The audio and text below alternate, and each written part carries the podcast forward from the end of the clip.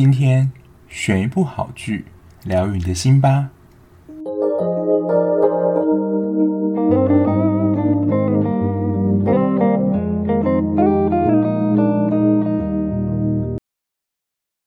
欢迎收听追剧二百五，我是小 B。Hello，大家！之前答应大家说，就是庆祝一百万下载收听的抽奖来啦。那这个抽奖呢，是我自掏腰包，不管你是任何，就是你在哪个平台听到，不论是 Apple Podcast、Spotify、Mixer Box、Sound 或是 KKBox。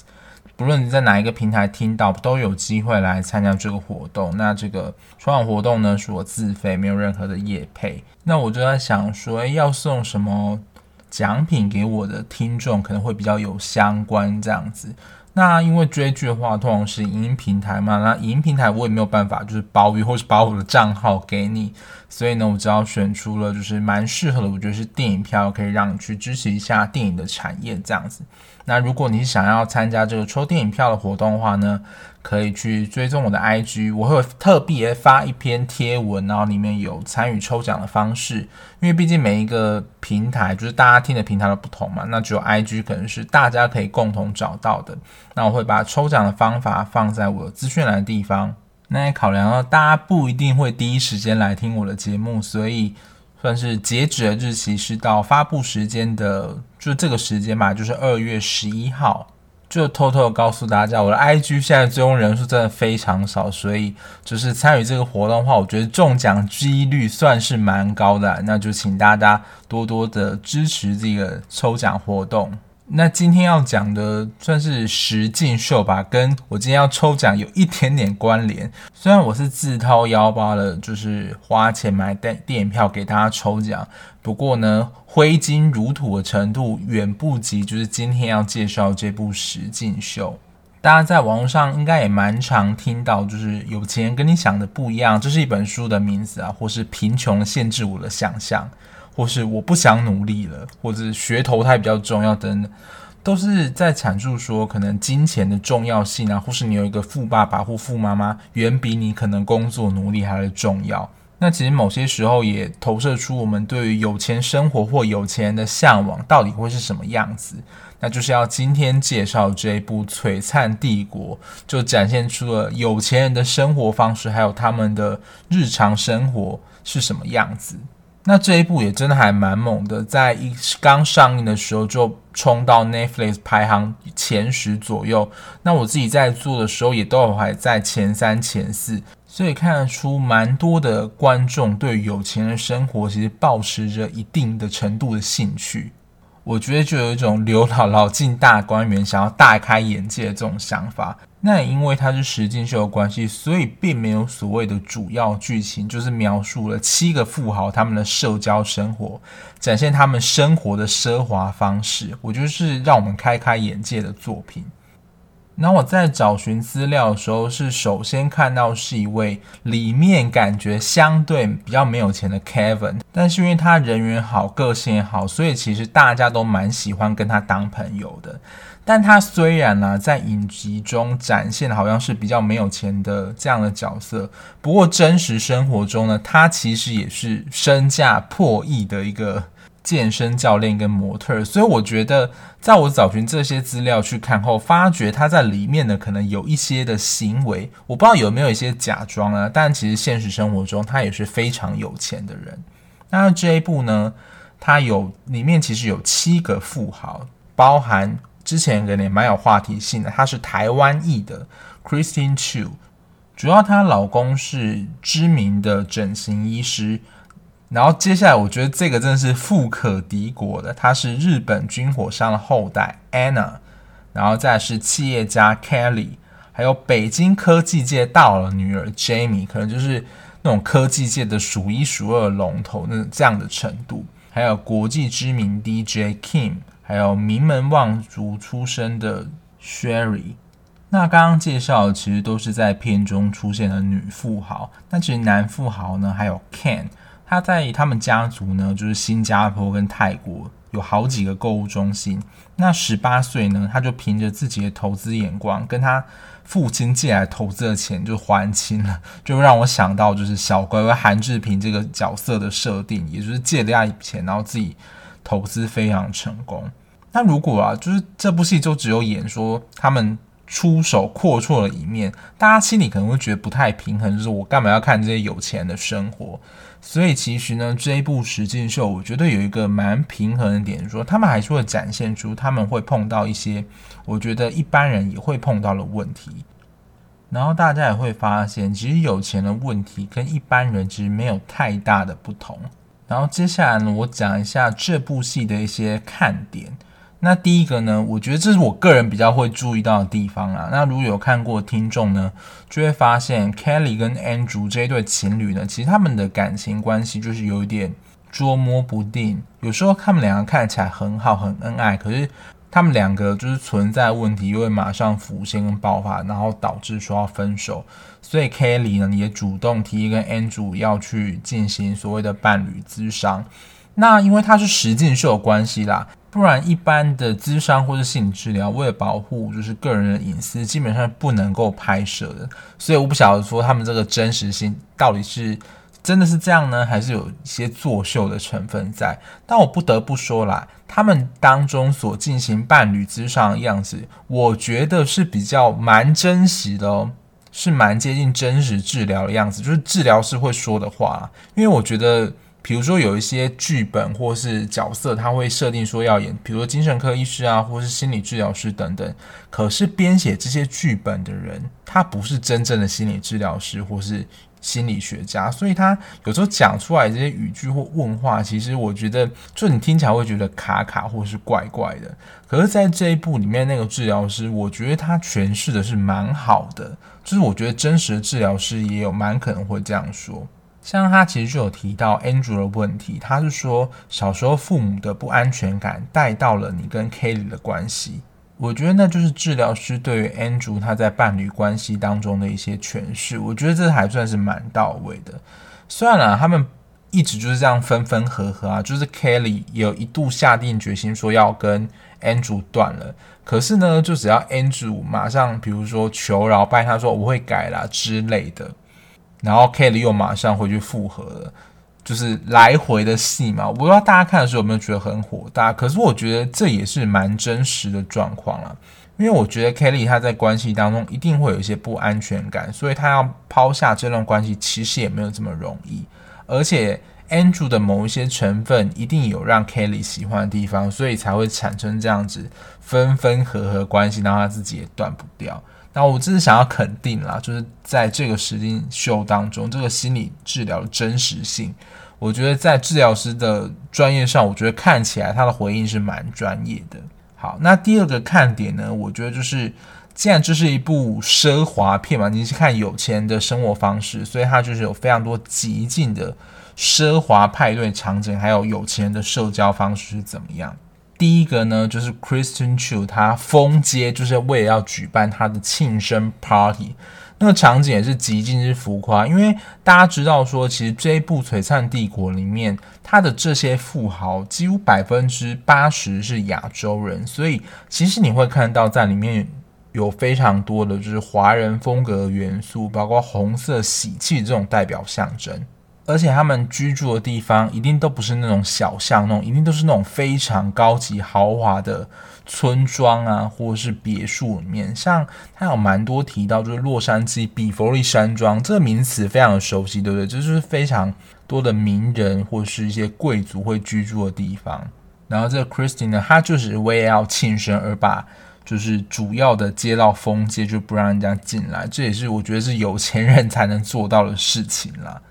那第二个是 Anna，就是那个军火商呢，因为他那个时候就是正好要认识 Kevin，就是让他们变熟的，要变成朋友的状态。然后那时候呢，Anna 直接把设计师，就是一定是那种名牌设计师，叫到家里让 Kevin 挑，说，哦，你要什么衣服啊，鞋子是什么？我想这也只有那种 VIP 等级的客户才有办法直接把 designer 直接叫到家里说，哦。他想要的服装啊、衣服、鞋子，能够根据他的尺寸去特别的设计等等，就是专属的设计师啦。那因为 Kevin 在里面扮演是一个比较，你要说没有品味吗？好像也不太像，但就他穿着打扮可能较朴素一点。而且他的收入可能没有办法直接买起那些东西，所以他其实原本想要婉拒 Anna 的好意。不过说实在，我在这一部。实境秀当中，其实我是蛮欣赏 Anna 的。她虽然我觉得有一些是部分的防卫心在，可是我觉得她对朋友都是非常大方的。因为她就直接告诉 Kevin 说，因为原本 Kevin 呢，他想要把这个礼物退回给 Anna，因为他觉得太贵重了。可是 Anna 就跟他说，就是退回别人礼物其实是蛮没有礼貌，你就收下吧。然后第三个场景呢，是也是 Anna 那个时候呢，Kelly。跟 Andrew 处在一个要吵架不吵架、要分手不分手的状态。那因为 Anna 其实也没有那么喜欢 Andrew，所以我觉得她有点默默的劝 Kelly，就是赶快跟 Andrew 分手这样。然后呢，他也因为知道 Kelly 不开心，所以他就说：“哎，Kelly，我们去散心吧。”就直接的有一个我觉得蛮任性的行为，就直接私人包机就直接飞到巴黎去当 shopping，这是他们散心的方式。我就觉得这也是非常夸张的一个行径。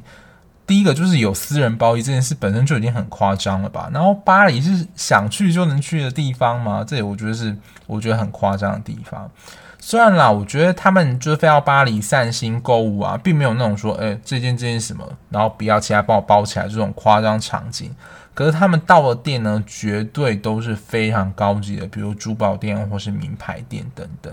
然后第四个呢，说到这种实境秀，一定要有一些 drama 跟吵架场景才会精彩啊。那其实这一部最主要吵架的担当，其实就在 Anna 跟 Christine 这两个女性身上。我觉得 Anna 在这部分就使了一些小心机。她在这部实境秀的第一季里面整了 Christine 两次。第一个呢，就是安排位置，因为其实大家都知道，比如说什么晚宴啊，或是邀请的场合里面，其实每个人的位置是固定的。那其实位置的顺序会决定说你能够你坐在你旁边是谁，你能够你能不能够交谈到等等。所以呢，他就特定的。把 Christine 的位置安排在一个最角落的位置，让他其实没有办法发言。然后在他旁边的也是一个他不熟悉的人，所以 Christine 呢，他很明确就能感受到 Anna 在整他。然后第二个呢，是他们也要参加一个，我记得是一个 party 吧。然后结果呢，Anna 就发错误的邀请时间给 Christine，比如说他们是五点四十开始，然后七点四十结束，但是呢，他发给 Christine 的时间就是七点四十开始，九点四十结束。就 Kevin 啊，Ken，大家都要离开 party 的时候，Christine 才一脸错愕说：“诶，现在不是 party 才刚开始吗？”然后 Kevin 跟 Ken 就说：“没有，我们要走了，party 已经结束了。”然后这时候 Christine 也才知道说他被 Anna 摆了一道。我觉得就是他们两个之间的 drama 也是在这一部戏的一个小看点这样子。然后第三个呢，我觉得是非常有趣的一个现象，因为虽然呢，《璀璨帝国》在亚洲收视区排名算是不错，但其实在欧美的反应好像普普。我觉得有一个就是我今天要讲的第三个看点，就是族群文化跟身份认同议题。虽然他们在这一部里面都是亚裔，可是其实蛮多都是很早就投入美国西方的生活里面。可是可以在他们的生活片段或者他们遭遇的事情里面，看到了非常多还是保留了亚洲人传统的概念。我觉得这个在每一个名媛跟富豪身上，其实多多少少都看得到。那我就一一的分享我在里面看到这些富豪的议题。像是 Christine Chu 啊，他就是有非常明显传宗接代的压力。而且还要生男孩，大家可以看到他在生产的过程当中其实是非常辛苦的。而且啊，其实不孕的不是他，而是他先生的议题。可是男生不孕这件事情，其实在亚洲的文化里面其实是蛮难启齿的。而且如果对方就是男性的家中也是一定社经地位的人，是不可能让这种事情曝光的。所以其实呢，Christine Chiu 就是默默的承接这些她老公无法生育的能力。的这个压力一直背负着，因为其实她的公婆其实也不知道，其实是她儿子没有办法生育。然后他们好不容易透过了应该算是试管婴儿还是无性生殖的方式试了非常多次，终于生下了他们儿子。那其实我觉得。生孩子这件事情对 Kristen Chu 已经算是鬼门关里面走一回的事情，所以当他的先生想要提出说就是第二胎的这件事情的时候，其实引起了 Kristen 非常的反感，因为他觉得他真的太累了，就生小孩几乎是要他的命。她其实也向她的老公提出一个另外的方法，就是找代理孕母，可是以她对她公婆了解。或是他先生对他妈妈了解，他们是不可能接受代理孕母这个选项的，所以这件事情呢就有点不了了之，就是还在协调当中嘛。但我觉得他先生也知道，就是 Kristen 他第一胎得来不易，而且第二胎要怀第二胎真的会很辛苦，所以他也试着想要就是说服他的爸妈，就是让 Kristen 不用再自己生，而有第二个小孩等等。然后再来就是这一部，我觉得是颜值担当的 Kevin，我觉得他就是会想要去了解自己到底是来自于哪里，因为他最后就有去做了基因检测嘛。他虽然是在好像十岁的时候就已经被他的养父母收养，很小的时候就到了美国。可是就还是会好奇自己到底是韩国人多一点呢，还是日本人多一点呢？就会对自己的身世啊，还有对于自己是什么人会感到好奇。其实也是会认同说他自己到底是哪一国人这样子。虽然呢、在西方当中，最终他还是可能会认同自己是来自于美国。可是对原始的，不管是出生啊，或他原本自己的样子到底是来自哪里，我想还是会有一些好奇。然后再来是 Jamie。我觉得她就是因为刚刚提到了她是科技业大佬的龙头的女儿，那我觉得这种都是蛮常会有在华人文化当中就是继承家业这件事情。不过 Jamie 呢就没有想要继承就是父亲的科技公司啊还是怎么样，所以他就自己朝了 KOL 的方向发展。我觉得就是他不想要被定型啊，就想要找出自己的路。然后第四个就是 Sherry 啦。他是里面就是没有结婚，但是拥有小孩。然后他在里面提到的观念，就觉得说，他说没有结婚就拥有小孩，可能在古代人就认为说是一件蛮羞耻的事情，就是你没有一个合法的婚姻这样子。那他其实是一直在等待他先生的求婚。但说实在，我也有点搞不太清楚，也不懂说，诶，为什么他的先生不跟他求婚这样？因为他其实先生也是一个。蛮有钱，然后事业地位也蛮好的人，就是有点想不透，说他不想要背负起这个求婚的责任吗？还是怎么样？可是其实 Sherry 在里面已经，他最后已经生下第二胎了啦，所以最后 Sherry 等不及呢，他就主动的自己向先生求婚。我觉得这也是一个创举啊，就是女生主动的向男生求婚这件事情，而不是就是。像传统一样，一定是由男方向女生求婚一样，我觉得这是一个我觉得蛮令我印象深刻的环节。我觉得族群文化跟身份认同议题，我觉得是比较在这一部里面我们可以比较关注的一个面向。那有两个特别人物，就是在这一部里面出现，但他不是富豪，也不是有特别提出来人物，但我想要特别的介绍一下。第一个就是 Guy Tong，大家最有印象的一定就是他在。Anna 家就是在 Anna 的浴室里面把他的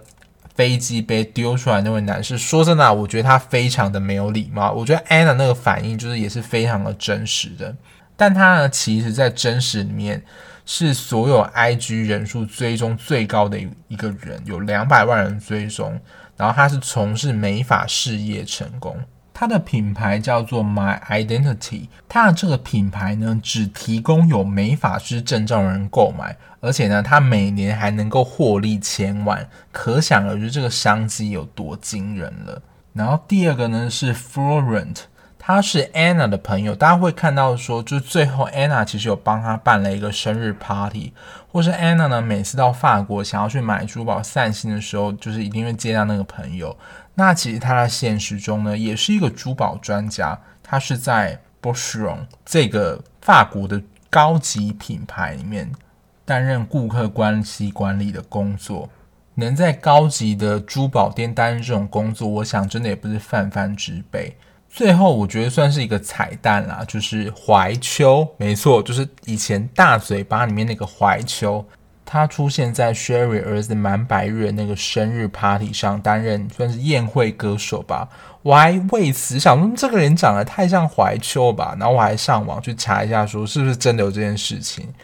然后怀秋也对外证实了这件事情，就是确实有参与这个演出。不过这部戏这个实境秀啊，大概是在两年前拍的，所以刚好跟他的档期没有尬到，所以也没有什么隔离不隔离的这个问题。那就是除了富豪之外，我觉得里面算是一些小彩蛋。那刚刚说到啊，除了这些富豪的奢华生活外，他其实还有一些烦恼，跟我们 凡人之间其实是我觉得比较相似的，也是我今天想要跟大家分享的一个概念，叫做成年孤儿。大家不晓得有没有听过这个概念呢？它其实就是描述着，就是我们父母已经死亡的这个状态。因为不论你长到多大，在父母的眼中，你永远都是小孩子的存在。只是随着时间的演进，或是生涯的变化，你可能会成家立业，有自己的小孩等等。在父母的眼中，你仍是小孩，而且其实有时候也会蛮享受，或是回忆，就是你小时候在父母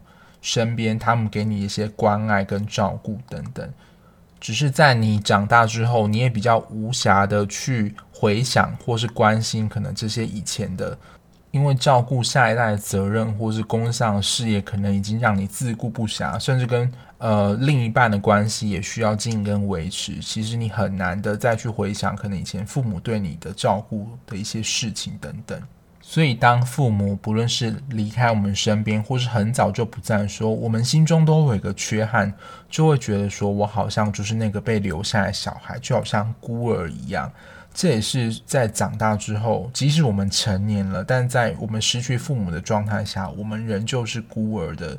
的一个状态。这也是成年孤儿这个名词的由来。那我会特别提到这个名词呢，其实，在这一部实境秀里面，其实就有演到，像是 Sherry，他早年母亲很早就因病过世了，还有 Kevin 啊跟 Kim，他们急想要寻找自己的亲生父母，因为 Kevin 嘛，就是刚刚有介绍过，他其实是被领养的，然后 Kim 呢，他其实是父母离婚之后，然后母亲改嫁，但他也想要寻找他的原生父亲到底是谁，想要理解他这样子。然后我觉得这边还蛮有一个蛮 drama 的一个情节，就是 Kevin 跟 Ken 还直接包机过去，像以前有一个节目叫做《超级人物》，帮 Kim 寻找他的亲生父亲。然后像 Kevin 呢，我觉得他有点像是寻根之旅，想要找寻自己的原生父母，了解他们当初是如何做出这个困难的决定，把他交给别人领养。我觉得会想要做这件事情，其实自己的心理成熟度也要够高。会想要了解当时他们父母的想法，而且在这个实境秀当中，他们也顾及现在养父母的感受，因为他们其实会想要去找就是亲生父母这样的举动，其实也会让养父母怀疑说，诶，是不是我对你不够好，所以你才会想要去寻找你的爸爸妈妈？但是我觉得在这一部的实境秀里面，演员的表现都还蛮成熟的。而且我觉得他们的养父母其实也都是非常大方，能够接受他们去寻找他们的亲生父母。我觉得啊，虽然在奢华的底下，但还是有这些我觉得比较人情的部分，就是能够引起就是看的人的一些共鸣跟感动。我觉得在亚洲地方，家庭的这个元素其实是蛮吃香的。我觉得看的人也会有一些共鸣。那最后呢，我想要分享一段文字，就是他在解释成年孤儿的。我不晓得这是他原创的还是他自己的诠释。就是他说，父母亲的死意味着我们某一部分也将随之而逝。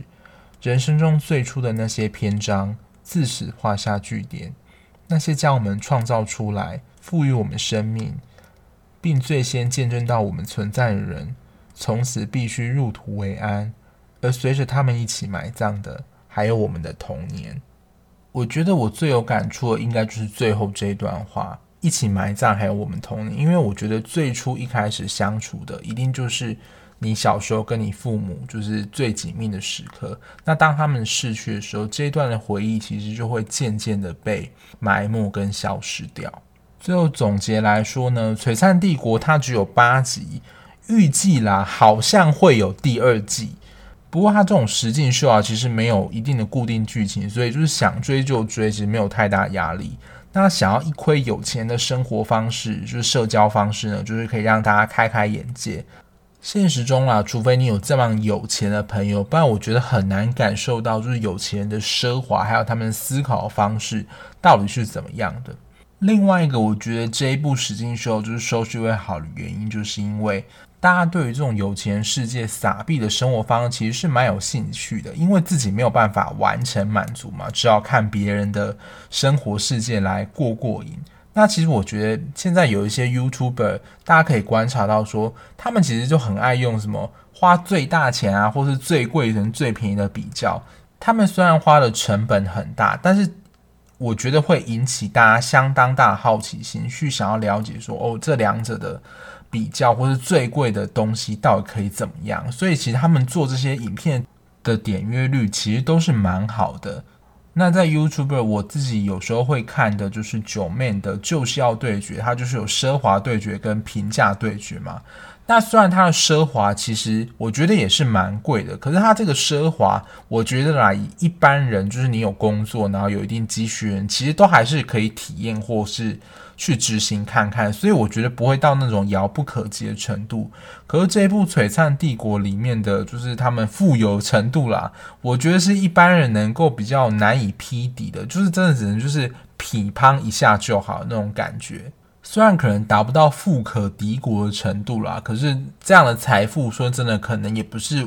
我们一般人正常用工作就能够达到的财富程度。以上就是我观看这部《璀璨帝国》这个实境秀的一些感想跟想法，就供大家参考喽。那今天的节目就到这边。如果你看完这个实境秀有什么心得或想法，想要跟我分享的话，也欢迎留言让我知道。如果你还喜欢这样聊剧、聊电影的节目的话，也欢迎订阅我的 Podcast，让我节目让更多人知道哦。最后，最后就是如果想要参加抽奖的听众呢，不要忘记锁定我在 IG 的贴图抽奖留文，留下就是我指定的，就是留言方式，就可以参加抽奖喽。